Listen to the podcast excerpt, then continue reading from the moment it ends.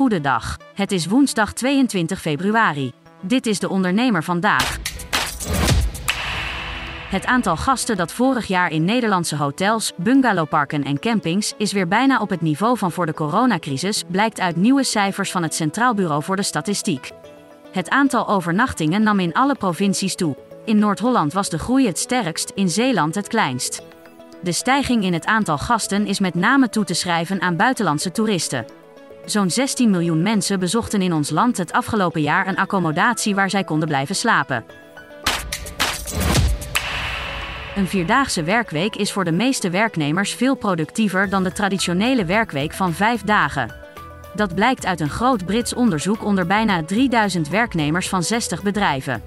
Bij de bedrijven was een gemiddelde omzetstijging van vijfendertig procent waar te nemen in vergelijking met dezelfde periode een jaar eerder.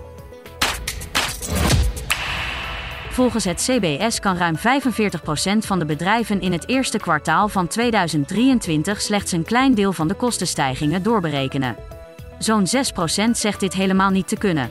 Ondernemers hadden de afgelopen twee jaar te maken met prijsstijgingen. Deze doorberekenen was het moeilijkst in de verhuur en handel van vastgoed en in de landbouw. Onlinebank Boenk heeft afgelopen kwartaal voor het eerst een netto-winst geboekt. Al eerder lukte het de bank om operationele winst te boeken, maar nog nooit eerder bleef er ook na belastingen geld over. Tot het slotkwartaal van afgelopen jaar. Toen werd er twee komma drie miljoen euro netto-winst behaald. Hoe gebruik je data op een slimme manier binnen je organisatie? Expert Job van den Berg ziet een veelgemaakte fout en legt in de blog van de dag uit hoe je data beter inzet. Tot zover De Ondernemer vandaag. Wil je meer? Ga naar de ondernemer punt n l. Een stip met een microfoon. Voor een ondernemer die durft te dromen van het grote succes. Een ondernemer die in de spotlight stapt om de vakjury te overtuigen van het gouden businessconcept.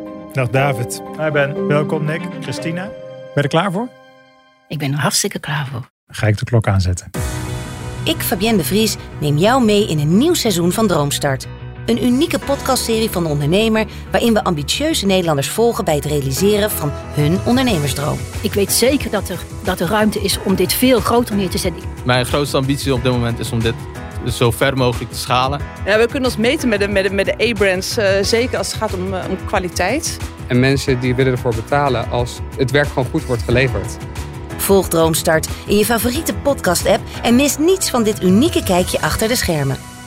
Droomstart is een initiatief van de ondernemer en podcastbureau As We Speak en wordt je aangeboden door Credits.